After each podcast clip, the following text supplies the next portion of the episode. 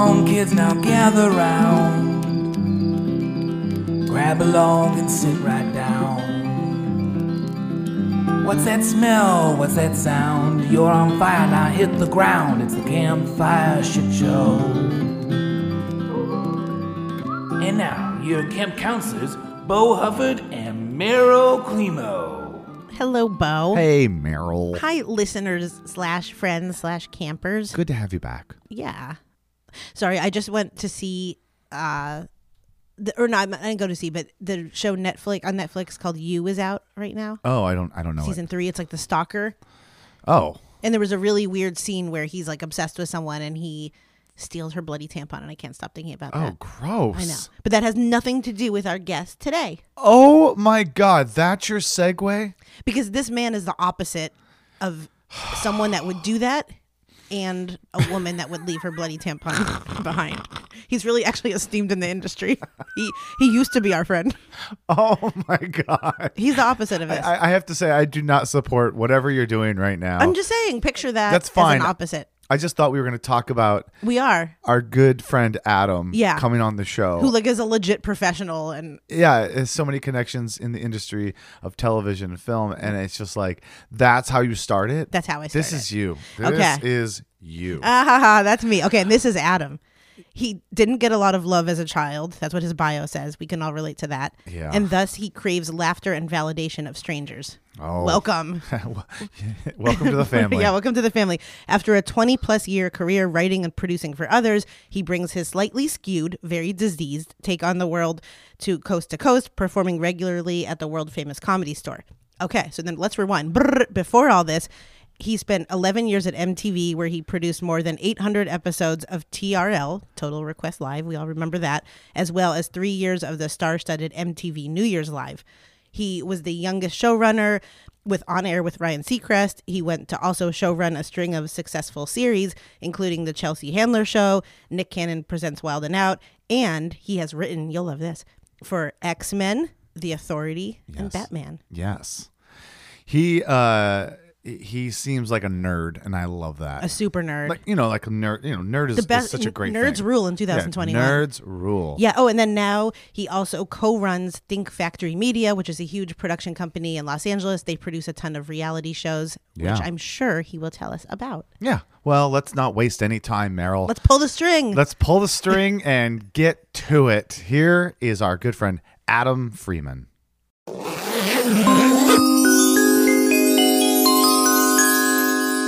Hey, welcome. Good to have you here. Thank you for having me. Yeah. we noticed your impressive Halloween decor out front, Yeah, you went all in. and we That's hoped my you had wife. kids. That's oh. your That's wife? my wife. My wife. Our garage solely exists to house all the different seasonal, you know. And I always said that that's going to be the irony that I die is the Jew is going to die putting up the Christmas lights Oh, on the yes. trees outside. Yeah. I've already been electrocuted. really? is Yeah. your wife Jewish? No, Oh, Just you? no. I gotcha. Um. So yeah, she goes all out every season, and uh, she hates it because, with the exception of Christmas, I refuse to help. Why do you help at Christmas? Um, because I don't want her getting on a ladder and dying. I figure I'll get on the ladder Oh, and that's die. very sweet. and I know that the rest of the season will be uh, horrible if I don't help. So Just break out it's the, in my own, Yeah. break out in my own best the, the eggnog in the morning. Daddy Yeah. doesn't Go for it. care. Yeah, it's in my, and that's true because the kids love it. So Your Yeah. kids get the best. I'm I'm Jewish as well, and both my parents are Jewish. But I really always love celebrating Christmas with Yeah. friends, and there's something special about that. yeah, yeah, it's great. Uh, we celebrated both growing up because my my mom had an aunt that had converted, so she grew up going to her house for Christmas, and it's also very hard. I had no Jewish friends growing up, so it was very hard to explain to like a five year old like why this Santa person, like you're the only person, Yeah, he doesn't in the- like you. on the block that doesn't come to your house. So But Oh, wait, man. didn't you That- say you grew up in Long Island? Though? yeah, but my I, my in a segregated area. in a Yeah, I segregated was gonna Yeah. say the island? one block. I know the one block on Long Island with no Jews. Oh man. I didn't have any Jewish friends. I went to my first bar mitzvah at like forty because No. it was so my growing up, son. you didn't know you could be an overachiever or successful. Yes. you had to learn that later. Yes. Like, wait, I'm Jewish. I'm gonna go be rich. exactly. We're always upset about something. Yes, I'm like everything's going too well. Now I'm upset. it's there is definitely an undercurrent of like um, you, do you know what do you know what anhedonia is? Anhedonia. It was actually the original title for Annie Hall, but anhedonia is like the inability to feel joy, Oh, Oh, really? and I think that's a that's a strong through line in a lot of uh, families, Jewish families. yeah. Do you feel that way yourself and in your family? Do you struggle with that? I have a very hard time being present and enjoying the moment. Always planning the next. Always planning the next or always feeling like I'm late for something. Oh. Like even though I have no place to go sometimes. um I think I'm Jewish. yeah, there you go. But you really are late I have lot. I have anhedonia. well, it's funny. I consider myself culturally Jewish because I have no Jewish training. I never went to temple. I wasn't bar mitzvah. I wasn't anything. But you know, I I know not to eat you know milk with spaghetti, and I love Mel Brooks. It's like so. It's like best parts. So yeah. So I'm like culturally Jewish. I think, you're, I think you're American Christian. I think There you that's, go, I there think you that's go. what you are. But do you There have you like a, a gluten intolerance? That's the real. Pro- probably. How's your intestines? Probably. Well, I'm now at the age where I have that list of foods that don't agree with know. me. Yeah. Yeah. So I've definitely be, am becoming the old. It Jew. is so crazy. Like when you're young, you're just eating everything. It doesn't matter. And now I'm like taking a test where I have to poop into a, a vial and I'm going to send my blood off to find out like what am I allergic to. Oh, it's the like biome or my, my body's doing things where I'm like, there must be something wrong. You know, Yeah, it's like, yeah. God, it's getting old. Yeah, it's uh when I hit my 30s, so much changed. Like I never wore glasses until I was 30. Uh, I wasn't bald until I was, you know, in my 30s. I had I grew up with cats. My wife and I had two cats. I suddenly became allergic to cats. I became allergic to the cats I had. Wow. Like it was like you because you know they say every whatever year your body chemistry. Oh, seven years or something. I got asthma. I never had asthma before. Really? Like, yeah, What? Yeah, it all You just, getting older sucks. you rejected life. Yeah, Yeah. my body was was turning on itself. You know, I was literally my own worst enemy. I was, I was, you know, Well, I mean, That's how we know you're a stand-up too. Yeah, 'cause yeah, I was just gonna say. Yeah, that's. Yeah. I wanted to tackle both because you're a performer and you're, you know, very big in the production world and the TV world and everything. So, and then there's also the the thing. So you were that at a certain time you were the youngest showrunner, correct? For like, in, in at the time I produced a syndicated talk show. I was the youngest showrunner producing a talk. show. okay. Can you, I guess, start with what is a showrunner for people that might not know? Showrunner is um, an executive producer, but the executive producer that is hands-on responsible for the show. There are um, a lot of people that have executive producer titles, from network executives to production company executives to the star of the show to the star's manager or agent. Right. But the the person who is responsible for getting it on the air every day has is the showrunner as well. Wow. And what made you want to get into that? I always um, wanted to be in movies or TV. Um, from you know, I'm one of those people that was very lucky that literally from the age of five or six, I knew what I wanted to do with my life, or at least I knew the field I wanted to be in. Mm-hmm. I wasn't one of those kids that was like in college for six years wandering aimlessly. yeah. At five years old, I made the decision I was going to be a stuntman. Really, at five? I watched The Fall Guy with Lee Majors. oh God, I loved that show. and show. I was like, I'm gonna be a stuntman because I get to play fight and jump cards and everything. Yeah. And then as I grew up and got common sense, I was like, there's no way I'm lighting myself on fire. Yeah, yeah. But I had already at that point fallen in love with movie making and TV making, and my dad was just a huge pop culture junkie. He, he Hmm. was a jazz musician, movie aficionado. He hel- at the time he always had the latest gadgets. We were the first people to have a camcorder on our block, to have Ah. a VCR, to have a DVD player, to have. So he had an old Super 8 camera. So even at like eight or nine years old, I started playing around and making like stop motion things and everything. that's awesome. So I was lucky that I had that stuff in the house to play with, but I always knew I wanted to be telling stories or be in entertainment. That's awesome. So how old were you when you finally got into it? Um, I got my first job, my last semester in college. I got an internship at MTV in Manhattan, Nice. and I interned for that whole semester. And you know, this was in the early '90s. Oh, what? I was just going to give it context because I was Yeah. like, that's kind of when MTV was the That's a the hot coolest. moment. That's a yeah. hot moment. Yeah, Yeah. it was at the time. It was cool to work at. MTV. Yeah, because um, everybody was watching. Everyone was Everybody. watching. So I was interning and you know getting coffee and making photocopies and all that kind of stuff. And at the time in the country, the job market was horrendous. You know, um, even movies like reality in Reality Bites that had come out like that summer. Winona Ryder graduated from like Harvard and couldn't get a job. so I was like panicked that I was going to graduate and not have a job. So the last couple of months of the internship. I just became probably the most annoying fuck there because I just kept hitting everybody up for a job, for a job, Really? job, for a job. And then um, a couple of days before graduation, I got a call and was asked to be a PA slash van driver at this new thing that they were doing in the Hamptons called the MTV Beach House. Oh my gosh. And so I literally the day after I graduated college, I drove to the Hamptons and was uh drove a 15 passenger van for the for most of the summer. You were carting Daisy Fuentes around or Yes, I something? was. Really? Daisy Fuentes was one of the Yeah. yeah. She's beautiful. I love all of it. I have a funny Daisy Fuentes story. Oh, Tell us. Tell us. So That's what we're so here for. one of my main jobs was picking up the VJs at the MTV studio that was on 42nd and 10th or something and bringing them out to Quogue or East Quogue where the beach house was. So um, I would pick them up and I would always go the same route, you know, through the Midtown Tunnel and out to Long Island. And I would pick up Daisy regularly and she'd sit in the front seat of the van with me and we'd always pass this same homeless guy at the entrance to the Midtown Tunnel that would have a sign like, you know, please give me anything for food or whatever. He saw us so many times that by the end of the summer, when we, because you're in bumper to bumper traffic, so you're cruising, Yeah. you're not whizzing by this You're guy. you're, you're having a conversation. Yeah. yeah, it's like they, he can Yeah. walk alongside the car and be like, "Hey, how you doing?" The one of the last, it was the end of the summer. He had seen us maybe twenty times, and Daisy and I are driving, and he sees us, puts down his sign, and picks up another sign.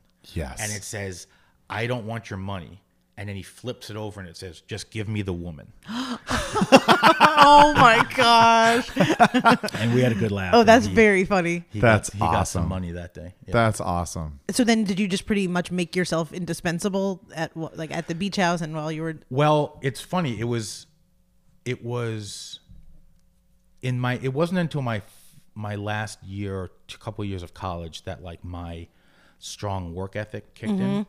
I was one of those kids. Now, you know, I was diagnosed in my 30s as having ADD because when I was a kid, you were just annoying. Yeah, yeah. They didn't diagnose, you know. So looking back on it, you know, I was one of those kids that started out in a gifted program and then barely graduated high school. Mm-hmm. You know, because I just didn't, I couldn't focus. That made me not care. Yeah. You know, I wasn't into drugs. I wasn't partying, but I would just skip class to go hang out with my friends at the pizza place. Like, Right. So I barely graduated college. When I got to college, and uh, I was a film and, and and creative writing, playwriting major, um, and I was only had to study what I loved. Yeah. One of the things about you know people with ADD or ADHD is what they're interested in. They like hyper focus on, and if it's something like chemistry that they don't care about, you can't get them to focus You and I, all. you and I are very, very similar. yeah. So once I was surrounded, you know, again, I'm going to date myself with the reference, but for me, going to college was like the Blind Melon No Rain video. Oh, if you yeah. remember that? Yep. Like the B girl. Yep. Because in my high school, I was one of the few kids. I got my ass kicked because I had an earring, because I had purple hair, because I had all this. I got to college, and it was an arts college, and it was like I walked in, and everyone had mohawks Right. and nose rings, and all of a sudden I was like, oh my god, I'm with my people.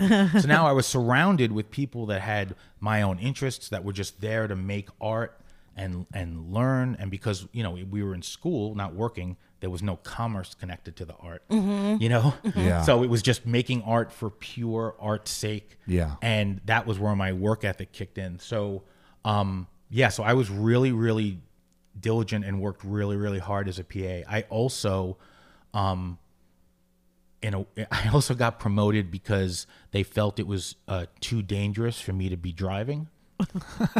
Because I love how like the world works. because I I crashed so many of the vans. you did. I actually got into an accident once with Daisy Fuentes and her little cousin in the back seat. Um, part of it was the fact that uh, that I'm not the best driver. Another part of it was as a PA, you work 24 hours for it, so I was constantly sleep deprived. Ah. like I'd be driving home on the LIE at two in the morning and be in the left lane and like blink and be on the shoulder. of Oh the my right lane. Yeah. Yeah, yeah. Yeah. So part of it was that too. Um, but they knew that I was smart. They knew that I was a writer, um, and wanted to be a writer. Um, they saw that I really uh, clicked with all the comedians that had become VJs. You know, Bill Bellamy, Randy Kagan at the time was there, and all these people. Um, Pauly Shore. So about halfway know, it's so halfway through the summer, they promoted me. So I I did fail up. Like I, That you went from driving the van. awesome. I to went from then- driving to they sent me back to the office in Manhattan, and I wrote. Uh, I was part of the team that wrote all the scripts for the VJs. Oh, that's the- awesome. In the Hamptons.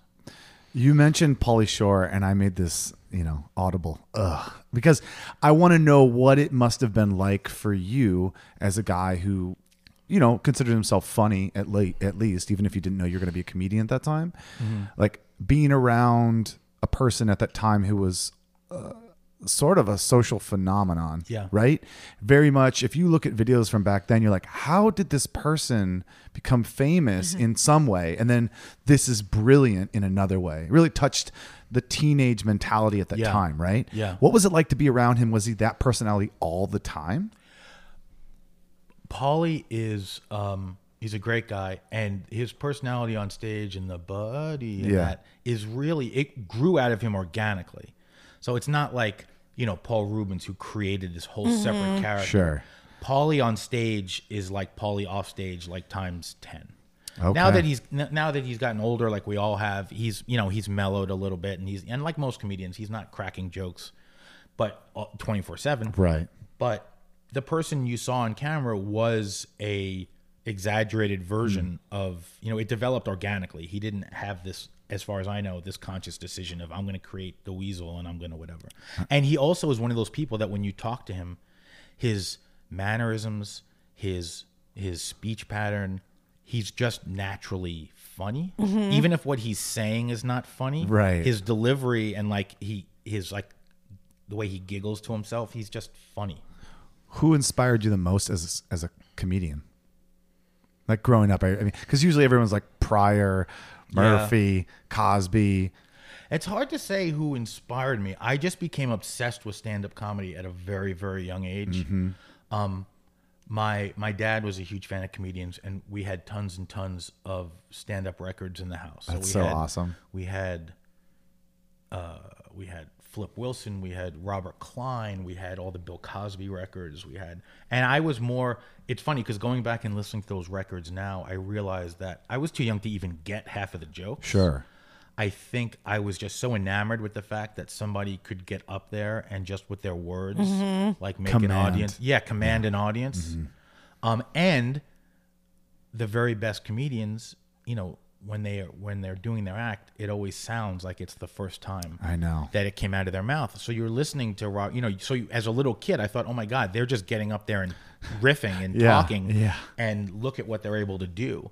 And um, so I had like Steve Martin on eight track, like I had, you know, That's amazing. Um, so there wasn't like one comedian that I really gravitated to. I just was more infatuated with the the art form.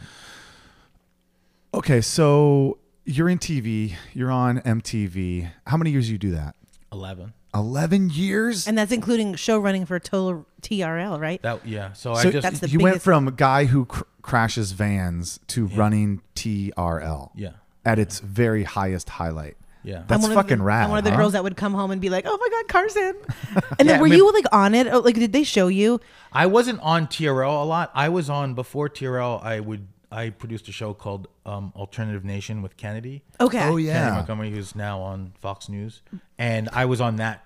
I was on that show a lot because we They would like the show you, show you. on the on on Alternative Nation. I was on once in a while. We would do viewer mail segments and skits and stuff. Okay, because I showed my boyfriend your picture, and he's like, "I've seen him before." I'm, I'm like, "No, you're thinking of Matt Pinfield," and I'm like, "No, no, no." Yeah. He's like, "No, I've seen him before. I'm sure of that." No, I don't think I was on enough that you would recognize. Okay, me. I don't know. On, when I did the syndicated show with Ryan Seacrest, I was I was on Maybe almost every day. what it every was. day. Oh really? Yeah, just because um, I was on the, you know, like I, if if you ever, again, I'm dating myself, but when there was Regis and Kathleen, their executive producer was this guy Gelman. Oh Yes, yeah, they'd like that they pan to him, constantly like, talk to. So Yeah. I was like Ryan's Gelman. You'd like shake your head, yes, no, they were or always something. cutting over to me, or he would pull me out and embarrass me, or whatever. Or he would- Really? he would talk to me because he didn't at first.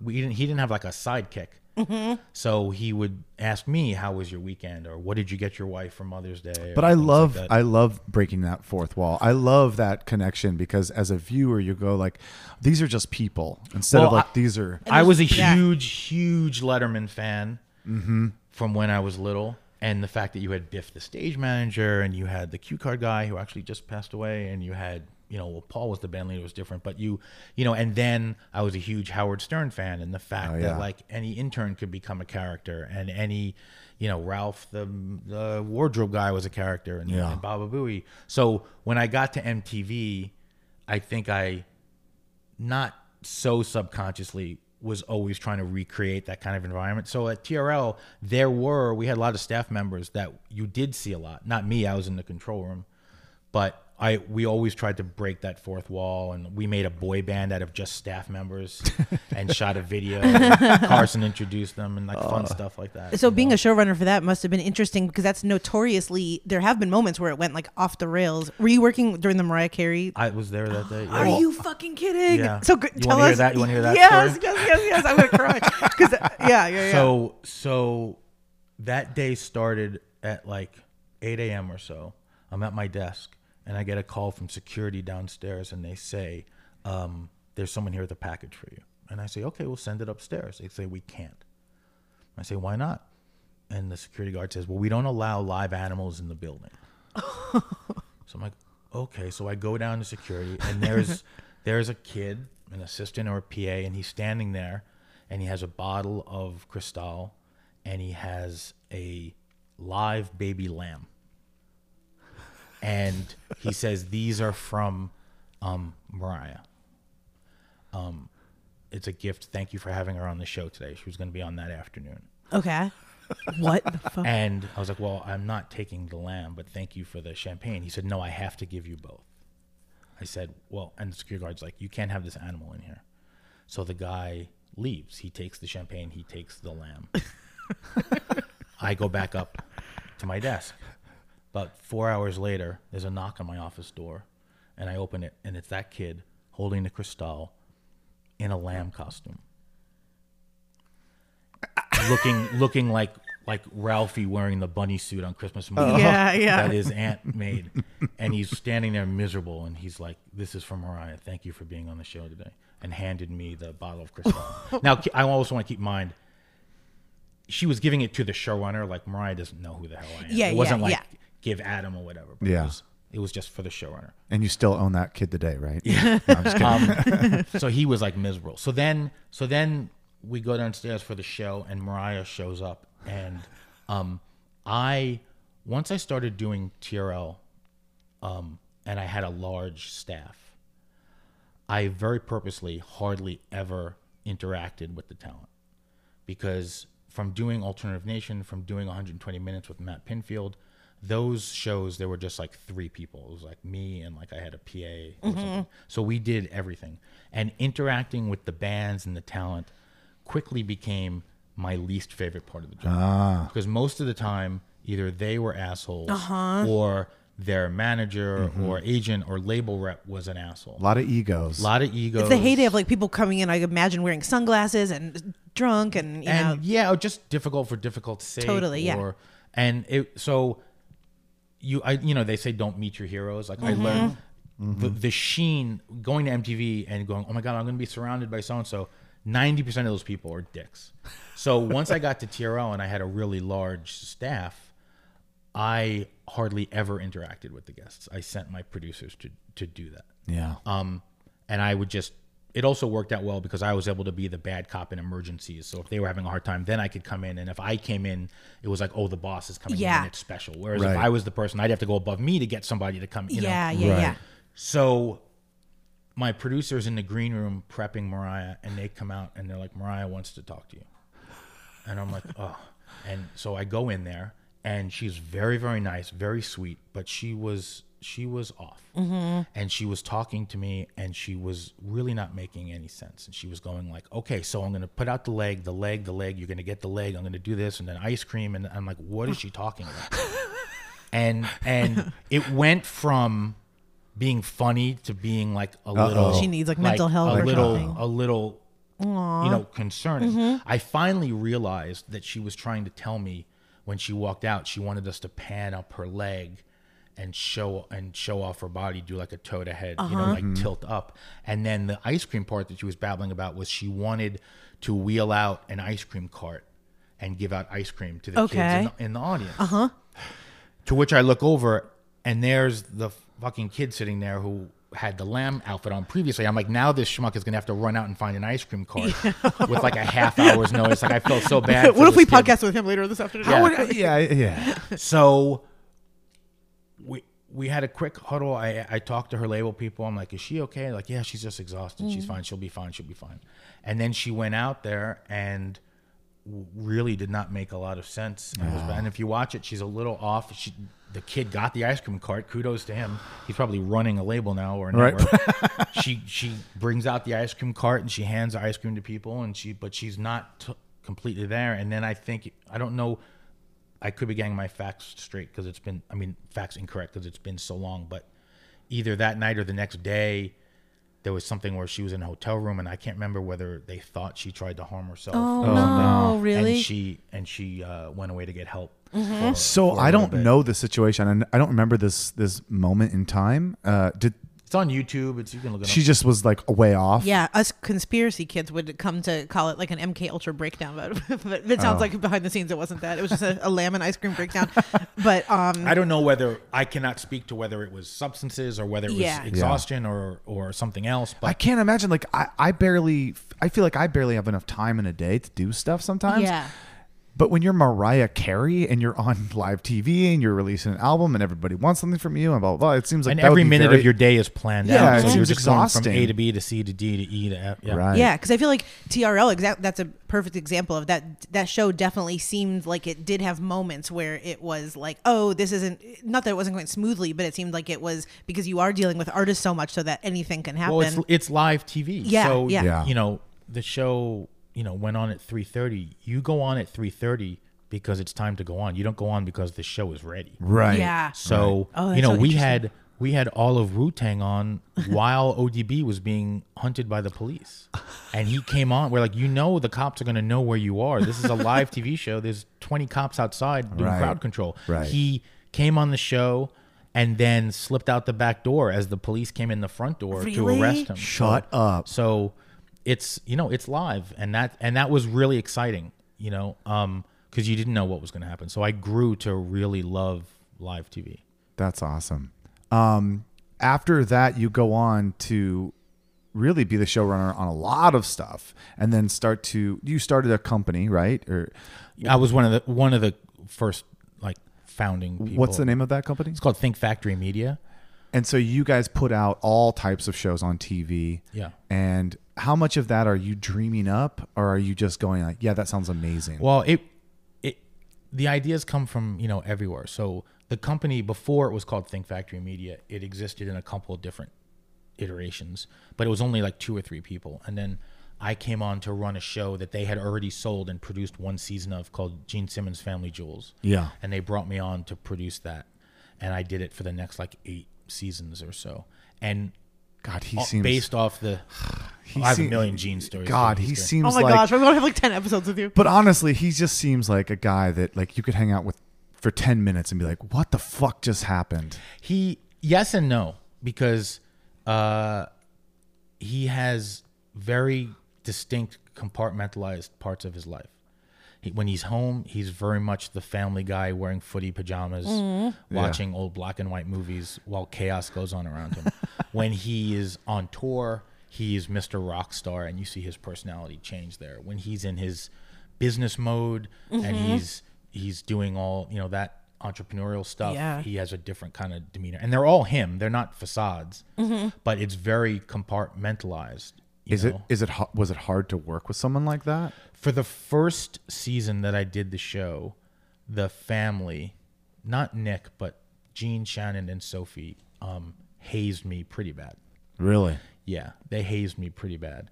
Um, and I weathered that storm, and then it went from them constantly giving me crap to uh, to they wouldn't work with anyone else. What's like So- the hardest thing they did did to you? well, um, it wasn't like it was more just obnoxious stuff. Oh, you okay. know, Just being Gene, difficult. Gene, it was more like pranks. Okay. Gene, like we filmed at SeaWorld and Gene kept slipping like dead fish in my pocket.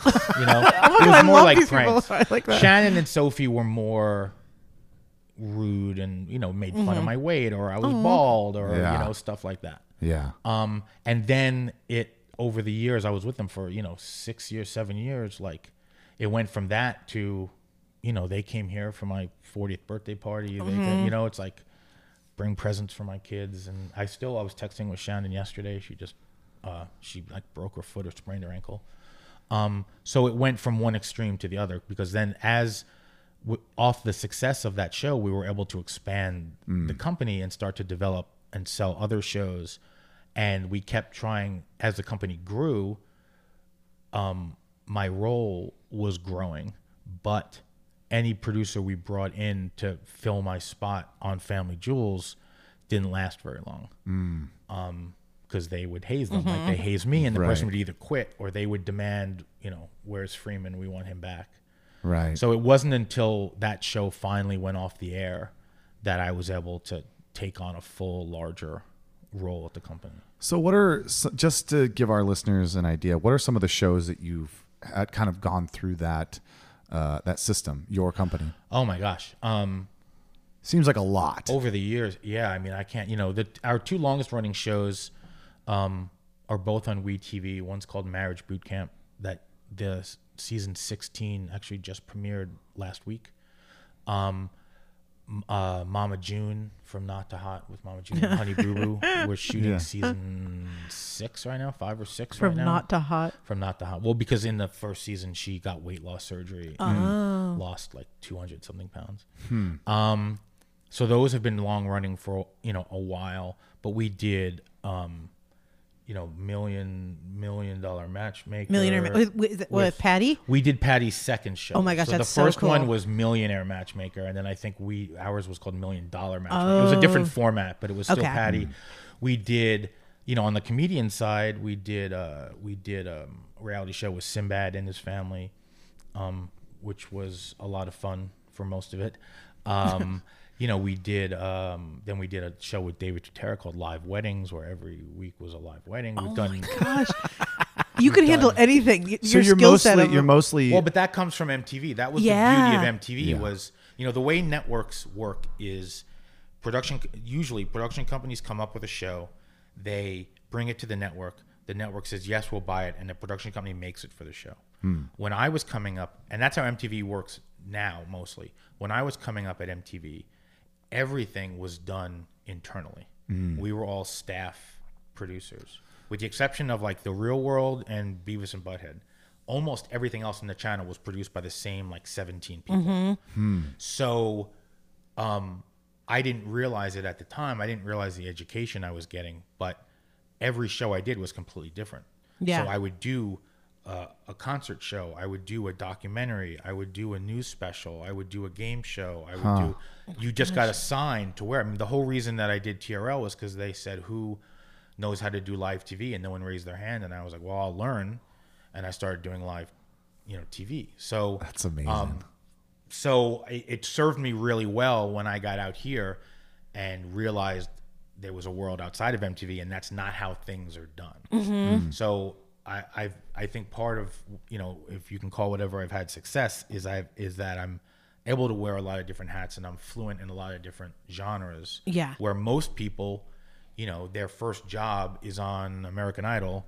And then they come up in the ranks there, and then they're they're seen as the singing competition person. Yeah. And they do The Voice and American Idol and America's Got Talent, and no, and, they Right. stay in that genre. It's got to be a lot of burnout in that. It seems I would, like I would, yeah, I, I guess. But so we've been very lucky between myself, um, you know, my partner Adam Reed, who's the the CEO of Think Factory now. Um, he comes from from originally from advertising and like branded content. So between us and our old CEO, the founder of the company, Leslie Greif, who came from scripted, he created Walker Texas Ranger and like all these things. nice. The three of us together as the creative heads of the company had done almost every single genre out there. So it served us really well because if you looked at our slate, we had Gene Simmons Family Jewels, but we also had, you know, rookies and female forces, these two cop shows on, you know, So we were doing tr- crime over here. We did that got us to do dog, you know, some shows with Dog the Bounty Hunter. So that was over here. But then we did a basically a sitcom with Sinbad, and we did a live show with Pat- you know. So it's like it was it's it's it served us really well. So I wanted to ask you about uh, the Chelsea Handler show Yeah. because you worked on there. Were you the showrunner on that? On the the first season and a half or so before it became Chelsea lately, it was a show called the Chelsea Handler Show.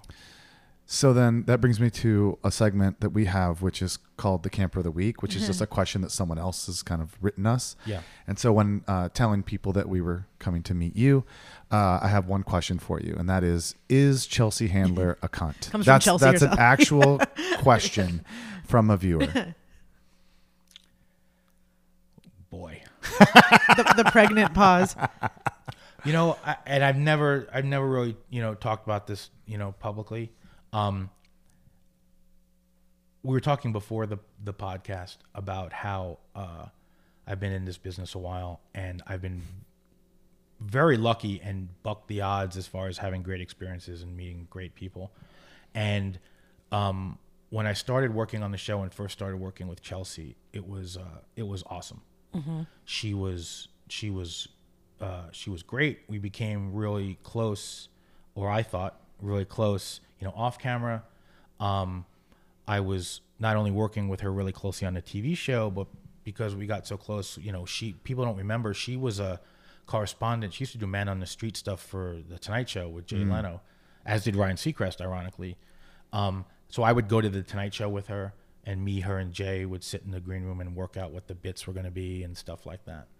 Um, and uh, the show was growing. It hadn't become Chelsea lately, but she was slowly growing. Um, and you know, we had plans to go on and work together, and promises were made. Oh, And then, uh, you know, and then I was dismissed Dang. and uh, yeah, and it was it was ugly. So I, I'm not one to hold mm-hmm. grudges and everything. I will admit that she is one of the the the people that when I see her on social media, I see I get a little like pang, you know. yeah. It seems then- like Hollywood needs a support group for like those have been wrong because we hear that we've had one other podcast guest that wrote for her and then kind of had a bad falling out and then From, we've heard from that what a lot. I understand, and, and I've also heard that she's had some come to Jesus, and Mm-hmm. she's a very different person now. I don't, I don't know. I haven't talked to her in years. Um, I saw her once or twice after all that went down because Gene was a guest on her show, and I was doing Gene's show. Wow. So I saw her once or twice after that. Um, but from talking to other people that have been in her life at that time, from what I understand, she had a pattern of getting really, really close to people that could, you know, help her and then moving on. And then Yeah. moving on. So I found out that, um, you know, my story was very similar to uh, a couple of other people's stories, you know. So It sounds like she w- admits that too, like from what I've I seen. I. I guess I just you know I she's she's one of the few people I think just because I thought whether correctly or incorrectly I thought we had become good friends I Mm-hmm. thought we had a uh, you know a connection and I was looking forward to to working with her a lot more it really was when it was good it was awesome and I Mm-hmm. had so much fun that it felt like a personal betrayal and whether that's just me reading into it and my own hang- maybe it was always business for her yeah. I don't know we've never spoken about it but um you know it's it's uh that one that one stings a little bit i've Yeah. never talked about that Oh really. wow! Well, thank you for telling us. It is Exclusive. Yeah, it is funny too because I find myself kind of I don't I'm not the biggest fan. I respect you know the comedy aspect of her and what she's able to do, but there's a part of me that's almost like even just you know the person wrote in cunt and bitch and all that kind of stuff, and I'm like I feel like guys do that all the time, and is there some type of like if a man acted the same way. But I also think yes, we would hold them accountable because guys can also just be dicks, and we'd say, "Oh, that guy's Well, like a social climber." she's well she's she's a comedian and Yeah. comedians regardless of your gender are are ball busters Mm-hmm. Yeah. so she likes to get reactions Yeah. also her her humor when she's bouncing off people is on the mean side and there are people like don rickles that are mean and pull it off and then there are people that come across as just mean. You Yeah. know? There's Right. a there's a famous clip on YouTube where she was on Conan, and she she dissed uh, Andy Richter, and he came back Oh, and was yeah. like. Yeah. It was something about like His weight or like, something, Yeah, right? she made a joke about his weight, Oh, about really? like, do you float or whatever? And he's like, well, you probably sink because of your cold, cold heart. yes. Yes. It was yes. just it was he he got her back so good, and you Yeah. saw her like. But that's what you know. The first time I ever met Chelsea, the owners of the production company that were doing the show, uh, I had done a previous show for them, and they thought I would be right. So they're like, "Well, let's go out." You know, Chelsea obviously has to meet you. Let's go out to dinner. So we went out to dinner, and we got there first. So it was me and the two of them sitting there, and then Chelsea came in and she sat down. And the first thing she said to me, the first words out of her mouth that she ever said to me, was, um, uh, "So how long have you had a weight problem?" Really? And I, but she did that. I think she was hazing me because she wanted to see whether I would be offended. Yeah. And Yeah. you know, But it, um, but but, uh, uh, ah, to me, it's like, but at what limit? Like, is that that's where you are in your life where you go, like, this is how I know somebody can take a joke is if I demolish them or, or yeah. try to. I think I think she, at the time, like I said, I don't know who she is today. Sure. I think she, she liked to bust balls, which I totally get. I think she also like, she liked to get a rise out of people, and she liked to see whether you would rise to the occasion or whether you Yeah. you would snap. You know, um, and so she said that to me, and I can't remember what I said back to her. I was like, You're like, as- well, you probably sink because you have a cold, cold heart. I, I said, I said, I don't remember what I said. I said something like, or maybe I can't remember whether I, as long as you've been fucking guys in alleys or something. Oh my god. Yeah. And she was like, he's the guy. oh, I like that. And so obviously, like that's what she wanted. She Yeah. wanted Yeah. to know: is this guy gonna stand up to me, or am I gonna walk all over? Oh god. right. right. Um, you know, so It doesn't do it for me. Life's too short. I'm like I I don't need to invest it in people like that. It's if weird. Mm-hmm. it was if it was today, the person I am now, 15, 16 years later or whatever it is, um I would I still would not be offended because it takes a lot to offend me. Yeah. I would more see the red flag of like, okay, I'm not playing these games. Yeah. Right. Right. Um but at the time I was young. I was, you know, I Sure. wanted- Well, and you're sitting in a situation where you see a potential of something amazing about to happen, right? Like we we find ourselves putting up with a lot more in a moment like that when it's like, oh, this could be the next great thing. Yeah. Ha ha! This is just the way it goes. yeah, know? yeah. Hmm. But So on, oh yeah, No, no, please. I was just gonna say on the flip side, it seems like you've worked with um, Ryan Seacrest before, and that's someone who I feel like he gets it. Maybe my perception of him is off, but like I picture him as super, super hardworking and just really keeps his head down and works so hard. And I feel like he gets a ton of flack. Like people just seem to make fun a, of him. He and gets a ton of Ryan is a great, great guy. yeah, He's a great guy. Okay, good. I I don't know hoped. anyone that works harder. Um, I don't know anyone that treats his his people better. Um, he's the reason that my family and I live out here. You know, Really? he hired me away from TRL to produce his talk show. So um, my whole life out here, I owe to you know to Ryan. Seacrest. really. Um, and I haven't talked to him in years either because obviously he's like the busiest person on Uh-huh. the planet. Um, but he was great to work with, and he was definitely and still is. But he back then he definitely was a punching bag. People were obsessed with whether he was gay or not. Yeah. which I don't know why. That I do even remember that mattered. time. And it was right around the time that like metrosexual was being coined, Oh, Yeah. which is why people always questioned him. Yeah. You know, because he had frosted tips on his hair, And, like, he beautiful liked- teeth and he's a stuff. and he had- good-looking and he guy. liked He's in shape. wine, and, yeah. yeah, and he's you know, um, but he never like he he actually played into it because I think at a certain point he knew that that the the the guessing was keeping him in the global conversation. Ah, yeah. So he never. You know, he would come out and say, "No, I'm not gay," but he would never like stamp his foot and be like, because it wasn't. It's not an insult Yeah, yeah, like yeah. people would yeah. say, "Oh, you're gay," like he was supposed to be insulted. And he was like, "I'm not," but if I was, okay. Like, yeah, Yeah. you know, your your sexual preference is not is not. Can you even imagine that conversation happening today? No. There's no way. People would like people would chew those Right, those questions up those and they'd be people, like, yeah. "Yeah, no, we're not having that." It's so amazing. Oh, that's true. So but amazing. no, he's a he's a great guy. yeah. um that must feel like summer camp. The way you're describing your job, it's like you go, you work on these projects, you get close with these people, and then it's like, okay, well, It was nice to meet you, Yeah, yeah. and see you later. And then these are people that you worked with every Well, that's why day. Hollywood marriages never work out. 'cause, Yeah, you know, because they fall in love on set and then they go back to the real world and they're like, oh, that was just a yeah. I was just a trailer was- away before, Yeah, and now exactly. Yeah, and now I have to live with you. Yeah. Um. Yeah. You know, it. There are some friendships that have endured. Like I said, I was texting with Shannon. You know, Yeah. tweet yesterday. Um. Not that you know we're BFFs, but we we Sure. keep in touch and stuff. Um. I still talk to Paulie, um, every couple months. Um. But uh, yeah. You know, it usually depends on how it ends. yeah, You know, so like here's a perfect example. So so the the show I did with Ryan Seacrest um, started out, you know, really great, and then it struggled in the in the ratings, and everyone there's a lot of money on the line, so everybody started to panic. The station groups, the you know, 20th Century Fox was the was the were the producers, and that is usually the time when people's real um, personalities come out because they either circle the wagons or they start to turn on each other. Yeah, and we were getting so much pressure and we were having booking wars with Ellen and with Jay Leno and having guests cancel on us at the last minute, which when you do live TV is not a good thing. right. That sucks. Um, And it was a really, really high pressure situation. And Ryan never once uh, pointed a finger at me or at my uh, partner at the time, David Armour, who was the other executive producer. Um, we didn't eat ourselves. You know what I mean?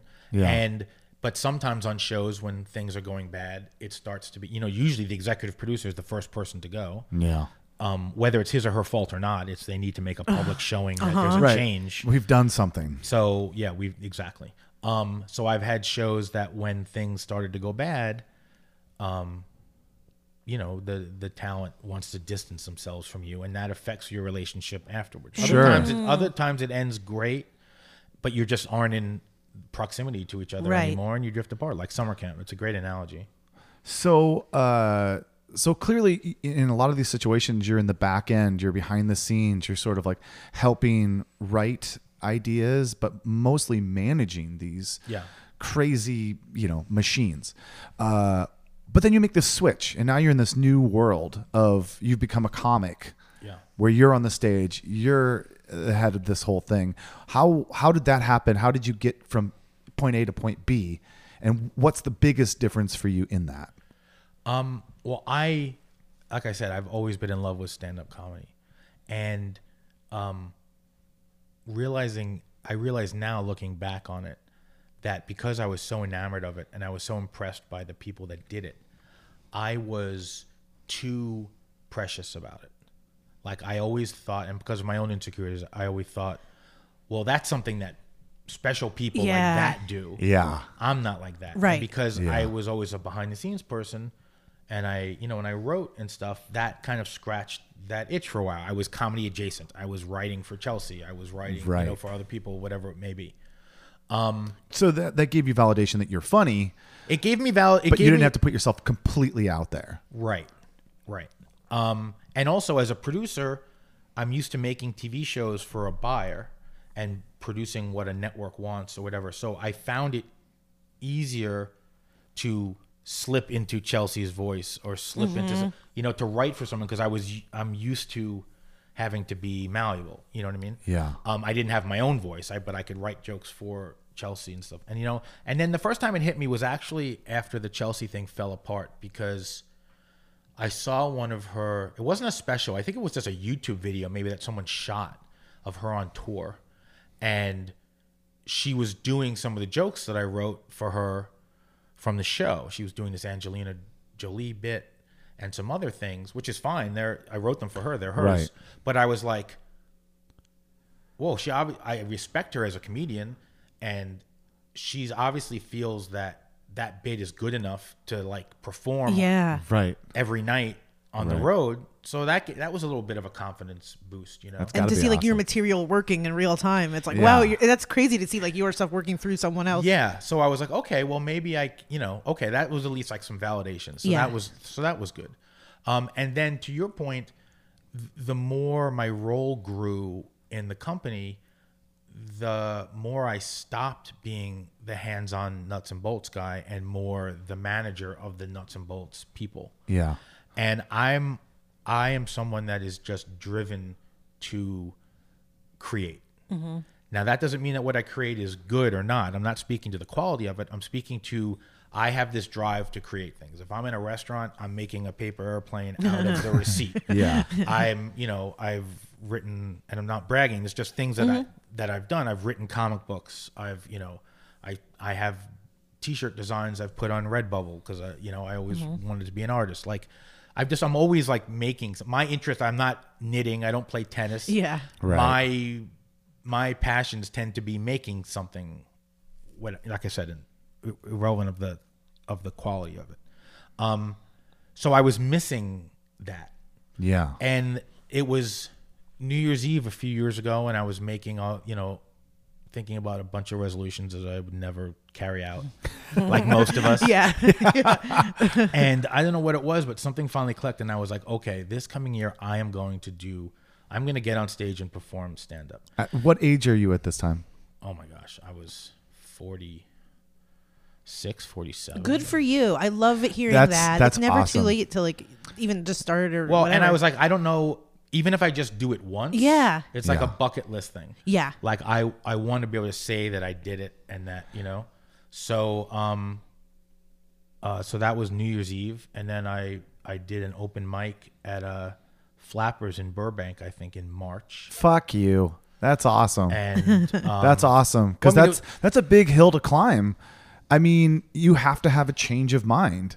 I had to have a change of mind. I had to realize I had to write for myself. So I had to Yeah. realize what I what do I have to say or what's my point of view on things. I'm not, you know. Yeah. Um so I did uh, you know, 3 minutes at an open mic. Yeah. Um I think I got one laugh and it wasn't where I was expecting to get a laugh. you know? Yeah. And but I got back to my car and I was and I knew I didn't do well, but I was beaming because I was like, all right, I fucking did it. You did it. Like yeah. I, Yeah. I considered just stepping on the stage as the victory, yeah. but it did not go well. And But I, open mics are so weird too. I've, I've well, stopped judging and, open mics. 'cause- and that and and look, and I love Josh and the people at Flappers because they booked me on their shows. The open mic at that time that I did was was, and I'm not a fan of open mics in general, Yeah. which is I- I know a big a big uh, debate. Um, it has to be the right open mic, Mm-hmm. and that open mic was a was in the bar. It was packed, but it was all other comics going over their notes. Mm-hmm. Sure. It was well somehow if I laugh at him, that means that he's funnier than Yeah, me, and I'm, it was like a competition. It was just Yeah, very very- strange. That's the Yeah. problem with it. Right. And yeah, and also, you know, open mics. It's an open mic. You're gonna get people who you see and you go, "Wow, there's really a spark of something there." And Yeah. you're gonna get the homeless guy from under the bridge that wandered in off the street. yeah. yeah. you know, and just is like, "Oh my god, this guy might be dangerous. He's just babbling." Yeah. You know, so you get a whole mixture. So you start to tune out when the quality is so bad. Yeah. You know, um, The people that show up and I've seen people show up and they're just like, "So, what should I talk about today?" And I'm like, "Oh my god, it takes balls to do that. That I I couldn't like. That's next But you level know- to just stand in front of people and be like, I actually don't have anything. I just wanted to talk." what the open mics did for me, besides just getting me used to being on stage, and and I also want to stress that by no mean do I think I am like above them or anything. I just have to figure out in my process what works for me. Yeah. And I found a few open mics that work for me because it it's a supportive group. And if I get a laugh there, I know it's a real laugh. And if I don't get a laugh, I know it's not Sure. I know it's not funny. Um, but you know, up until going to those open mics, my only exposure to stand up were like the Masters, mm-hmm, mm-hmm. and like Tiger Woods makes it look real easy. Like you know, And then you pick up a golf club and you're like, what the fuck? yeah. So I learned more from seeing all the bad comics ah. than seeing the good comics because I would watch, and also as a producer who's used to giving notes on shows, getting notes, like I have that analytical, like what's working about this, what's not. And I was like, okay, he's been on stage for two minutes and hasn't said a joke yet. Okay, she's done, you know, and I started to make Sure. mental notes of like what not to do. Okay, he's saying um a lot and ah a lot, he, you know, whatever it may be. So it was really helpful for that. But after that March, I didn't do another, I didn't get on stage again until like that July. Um, I just was like, part of me was like, I did it, and the other part of me was was I think a little like bummed that I didn't do well. because Yeah. Yeah. I, I one of my big faults is if I'm not good at something immediately, I lose Mm-hmm. a passion for it. I'm not very good at sticking with something, and you know they say progress, not perfection. Yeah. and I was I'm very much my own toughest critic and a perfection person. Um, but then I went back in July, and I did one or two more, and they got a lit. I got they got the second one was actually pretty good, enough that it made me cocky for the third one, which is the worst I've ever. To the Oh, that's what it always. That's the way it always Yeah. goes, isn't it? but it, but it also that third one was a turning point for me because it was so bad that I remember walking back to my car, getting in my car, looking at myself in the rearview mirror, and saying out loud, like, "What the fuck just happened?" And I Really? sta- but I started laughing. And that was when I realized, because if you anyone that says to you, you know, if you, you guys do stand up, it, it's the number one question everybody says to you is, "Oh, I can never do that. What do you how how do you have the guts to get?" Because everyone is scared because the the fear is you're going to get up on that stage and no one's going to laugh. Yeah. yeah. Then you get up on that stage and no one laughs. Yeah. And you go back to your car and you realize the world is still spinning. Yeah. Yeah.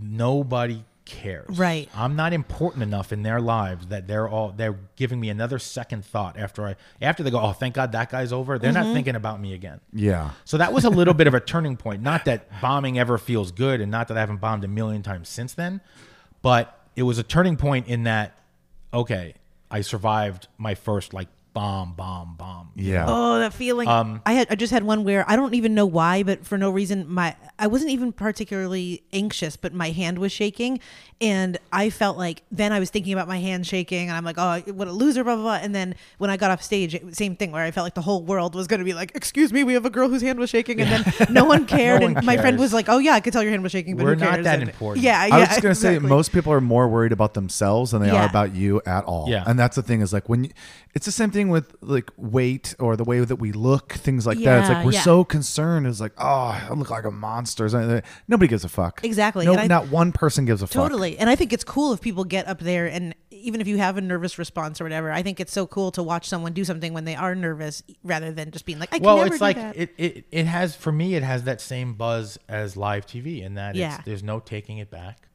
and th- that chemistry of those people in that room at that moment will never be the same. again. yeah.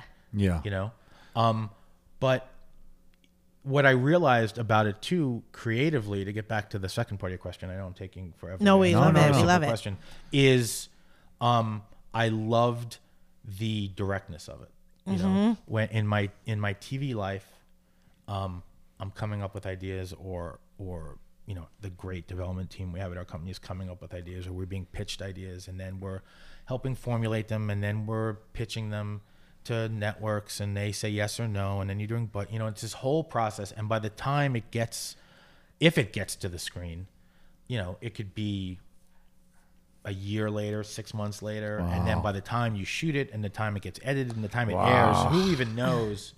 So suddenly having something in my life that i could think of something go on mm-hmm. stage and say it without any other interference Yeah. and because i've you know i've produced shows where tons of people have given notes and made the show better and i've produced shows that have been destroyed by bullshit network Yep. notes. can And, and it almost. al- Yeah. Sorry, I didn't mean no, to cut you no, off. it's okay. And it's, so the point of going up on stage, and if it's awesome, it's solely because of me. Yeah. And if it sucks, it's solely because of me. Yeah. Yeah. You know, I did. Um, I have a, a a friend, a comic in New York, a great comic. You guys um, um, should check out. Sounds Why sounds met like they're very close to and you. uh, and uh, it's his name's Eric Newman, and he's a great he's a great headliner, a New York comic, and he performs at the Cellar all the time and tours. And I um I featured for him a bunch of times in New York, um and one of the times I featured for him at the New York uh, Comedy Club, um all my New York uh, TV connections came out to support, which was really really nice. it's awesome. Um, and uh, so I went on. I did like 25 minutes, whatever, and then I and I came Wow, off that's a and went to the went to the bar while Eric did his 45 or whatever he did, and I was at the bar. And then Eric finishes, and um, you know the audience lets out, and one of the heads of the network that came to see me, I won't I won't mm-hmm. embarrass her, But she came up to me at the bar and she said, "Great job." Had a lot of nice things to say, and then she said, "You know, I had a thought," and I went, "Wait a minute." Are you about to give me notes Notes. on the set I just did? And she went, Well, I just had a thought. And I went, Fuck you. Yeah. Let me buy you a drink. Yeah. I do that because I don't want your notes. Right. Yeah. Yes. Yeah. And she and she laughed and she was like, "No, you're right, you're right, you're right." And Uh-huh. she tells the story to this day too. She, she, but that to me crystallized like, no, this is why I do it. Yeah. Yeah. I I I care whether you like it or not, but I don't care to hear your thoughts on how it can be improved. or- Exactly. Totally. There, there's a fine line there because there have been definitely times where I'm like, that didn't really work, and I feel But like I it's could different give. if a comedian is like, "Hey, can I give you a tag?" That's what I was just gonna say, yep. But it's it's it's, and maybe it's because maybe I I brought my own baggage into the conversation because she gives me notes on one of our ongoing series like every week. yeah, You know, that I was just like, no, no, no, no, no. I think that would drive me crazy. To, just back in your, I know that's part of the job, but like having to get notes when you have a creative idea, right? Well, it's funny. My daughter's, uh, my oldest daughter's in college right now, and she's studying to be an editor, and it's great because, like I said, when I was in school, like there's no commerce attached to it. She's purely like learning for the joy of it, and and she's actually, I know I sound jaded, but I'm actually probably the her toughest critic because I do this for a living, and I'm not one of those people that just thinks everything one of my kids does is like puppies and rainbows. But she's actually pretty fucking good. Um, and but I know her and I know how passionate and how stubborn she can be because she's my kid. Yeah. And I remember saying to her, she's like, I think I'm really taking to this. And I said, you know what your challenge is going to be? Your challenge is not going to be whether you can creatively do the work because I can tell you have an eye for it and you have the timing of it. Your challenge is going to be when you work for six weeks on something and then an asshole like me comes in uh-huh. Yeah. and goes, I don't like it. Change this, this, and this. Yeah. That's what And you don't have a choice; you got to change it because that's that's if the it's job. a, if it's a good executive or a good producer and you know I want the feedback of the of the editor but in the end it's going to be my decision right. Um, and there are times when they've explained something I go no you're right. You know I try to take the best idea in the room but in the end someone needs to make a decision. Right. and and that's why you know the the editors that I love to work with the best and that I keep hiring over and over are passionate and are really really talented but they're not too precious. If if you're if you if if you're an editor or anybody in a creative field that answers to someone and you push back too much you're no matter how good you are you're not going to keep being hired Because Yeah. i don't want it to be a fight every time Right. I ask Meryl to make a change in this edit. Every Right. single time she she rolls her eyes, she huffs. And, I'm, I'm Right. not gonna. Like, I'm not yeah. gonna hire her. Why? again. Why? Yeah. Why would I want to? Why would I want to? deal with that when I can you get know, somebody now I don't want someone to just smile and kiss my ass also, but mm-hmm. I don't mind a respectful like, well, I did it this way because of this, this, this. And there are times I'm like, you know what? Yeah, you're right. Or there are even times when it's like, it's not that big of a deal. Like, yeah, Totally. fine. fine. It's what my change is not going to make or break the whatever. Yeah. Then there are other times when it's like that was the wrong direction, you know. And I get it. I could not. I could not work in a dark room by myself for six weeks and then have somebody like me come in and be like, change, do undo Yeah. all Yeah. this. I, I would. Yeah. I would mouth off and get fired, and I wouldn't, get, and someone wouldn't work with me. We always talk about this though. We're both freelancers, and I always think about like the end game of stuff. And I'll have a client that will write to me and say, "That's wonderful. Can you make it sound a little bit juicier?" Or, and of course, we don't. I could spend my time being like, "What exactly does that mean?" Or this is my fourth time. But then I just am like, "Okay, it will save me 15 minutes if I just do it and then Yeah, have it come out." And it's just I always think about like how can I save time and energy and, like yeah. continue on my work. Well, path. lots of times too, when you're taking notes, it's like, what's the spirit of the note? yeah, you know yeah, what I yeah, mean? yeah, yeah. Like it doesn't net like hearing someone and going, okay, do they really mean painted green? Like, do they want it green, or do they just mean it feels kind of blah and they want it to feel more exciting? Yeah. You know, and it's if you address the spirit of it, usually the person giving the note goes, okay, you know, The thing that I do, and, and I do a different type of freelance than I think you do. Mm-hmm. Well, I'm doing branding and identity packages and things like that, or or artwork for apparel, things like Mm-hmm. that. I try to think of every possible way, and this is my crazy brain, that they could not like it, and then I try to solve that problem before I even present it. Yeah, because that way I can sort of present it with it. And this is something I am sort of obsessed with is, ha- wow, they thought of everything. I always Right. want to be the guy that's like, wow, they thought of everything. Yeah. When I present you an idea or a concept, I'm telling you why I made every choice that I did. Right. And why that makes sense. And usually, if you can do that in an endearing way and you Yeah. can engage with that person, they're like, I don't even have thoughts. I just, just, just, yes, sell me that like yeah. thing No, it's it, that's a good. But I think it must be so hard because you can't do that as an editor. You're being given this project, Yeah. and you have to clean it up and do mm-hmm. the thing, and it's like someone else's vision. So you've got two people. It's, It's easy as a comedian being up there and be like, "I'm going to change this joke." Yeah. you know. Yeah, and I like and I love the instant feedback too. Yeah. And it's you know while yes, there's good rooms and there's bad rooms, and an audience can just have a bad vibe or it's not. It's usually, you know, I'm of the school that if the audience didn't laugh, the comedian didn't do their job. I agree with you. you know, I I I can't remember maybe once or twice ever have I come off on stage and blamed it on the audience Yeah, because 90% of the time if i go up and i bomb my first reaction i don't speak it but in my head i'm going this audience sucks and then 90% of the time somebody comes up after me Yeah. and murders. Oh, and i go see it wasn't them. It was me. Yeah, that person spoke to them more or that person made an adjustment and got through to them. I didn't get through to them. And then i try to take it as like a okay what can i learn from I this? just thought about that the other day. I was thinking of. Um, I mentioned we had a guy on uh, our podcast who opened for Jo Koy, and I was like thinking about Jo Koy because I'm like, you know, he's traditionally a Filipino comedian, right? And he does a lot of work, and he's got a huge audience in the Filipino community. And I was like, I wonder how that translates when he goes to, you know.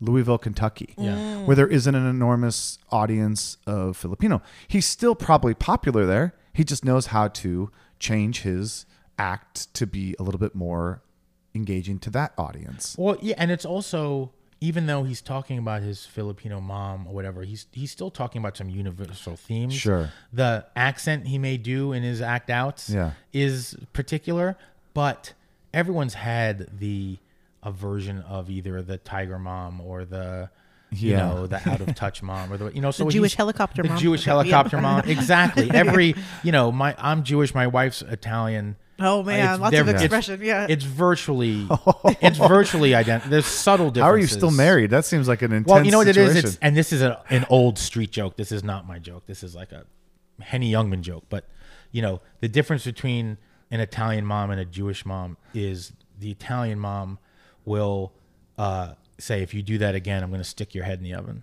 Oh. And a Jewish mom will say, "If you do that again, I'm going to stick my head in the oven."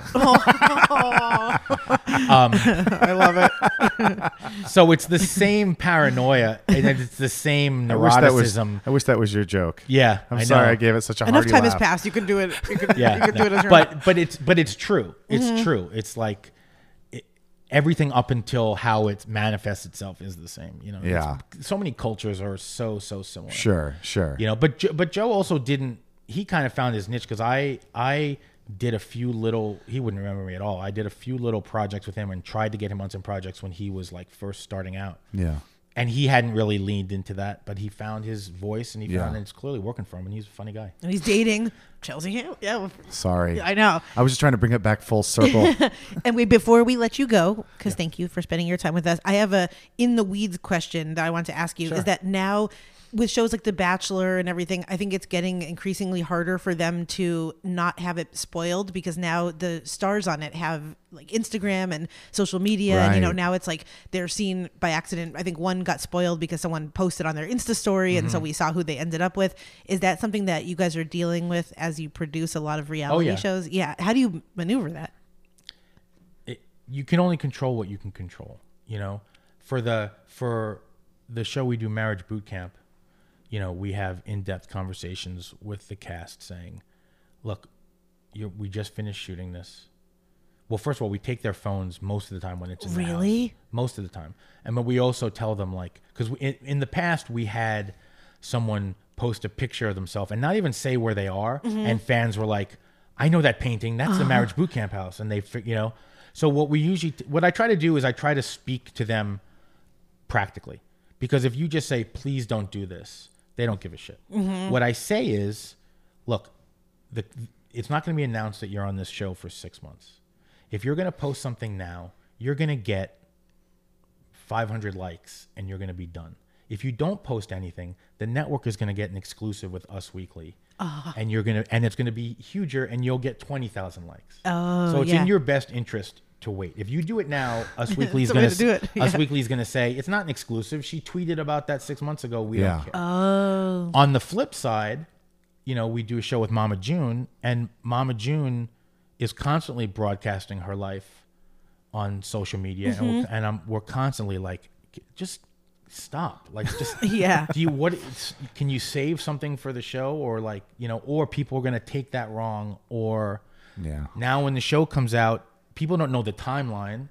So they're gonna think that we made something up because it contradicts that, not knowing that you wrote that four months before. You know, so it's a it's a pain in the butt. Interesting. 'Cause I'm seeing more and more, even like TikTok stars, then try to do reality shows, but it's crazy to watch because we already see so much of their life in real time anyway. You know. Yeah, it's there. It's well, o- overexposure is easy now. Mm-hmm. You know, That's so interesting. You're awesome. Thanks for I know, spending you're time so with us. cool. Thank tell you for us, uh, tell our people where they can find you, what Yeah. projects you're looking for. Sure. Um, you can find me on social media on uh, Twitter and Instagram. I'm at Mr. Adam Freeman. Um, my Facebook comedy page is uh, Adam Freeman Comedy. Um, I now am doing a monthly show here in Calabasas called Subculture Comedy. You can look up Subculture Comedy uh, on Instagram, and then I don't know when you're putting this out or when this is. Probably honestly Aaron. next week. Oh, okay. This is well, live. We didn't tell you this. Oh, is yeah, live. live. This is live. well, I'm familiar. It's fine. Here's a lamb. Marriage Boot Camp is on We TV right now. Okay. Watch that season 16, and um, yeah, you know, I got a lot of irons in the fire. I so. know you're a That's busy awesome. man. You're awesome. Thanks for spending time with us. Thank you for having me. I appreciate it.